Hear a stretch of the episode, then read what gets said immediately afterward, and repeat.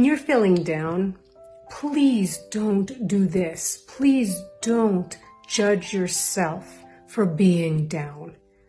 You know, life is challenging sometimes. We're in transition, we're in transformation. Uh, our minds are very busy. We live in a challenging world at times. It's okay to feel down. It's hard, and I know most of us want to push it away, get rid of it, make it go away, affirm it away, read a book, whatever.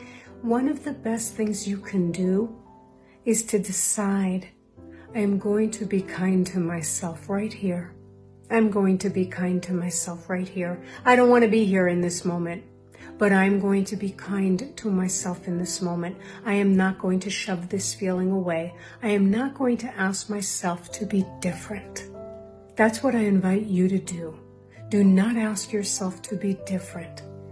Be kind in this moment. Be present.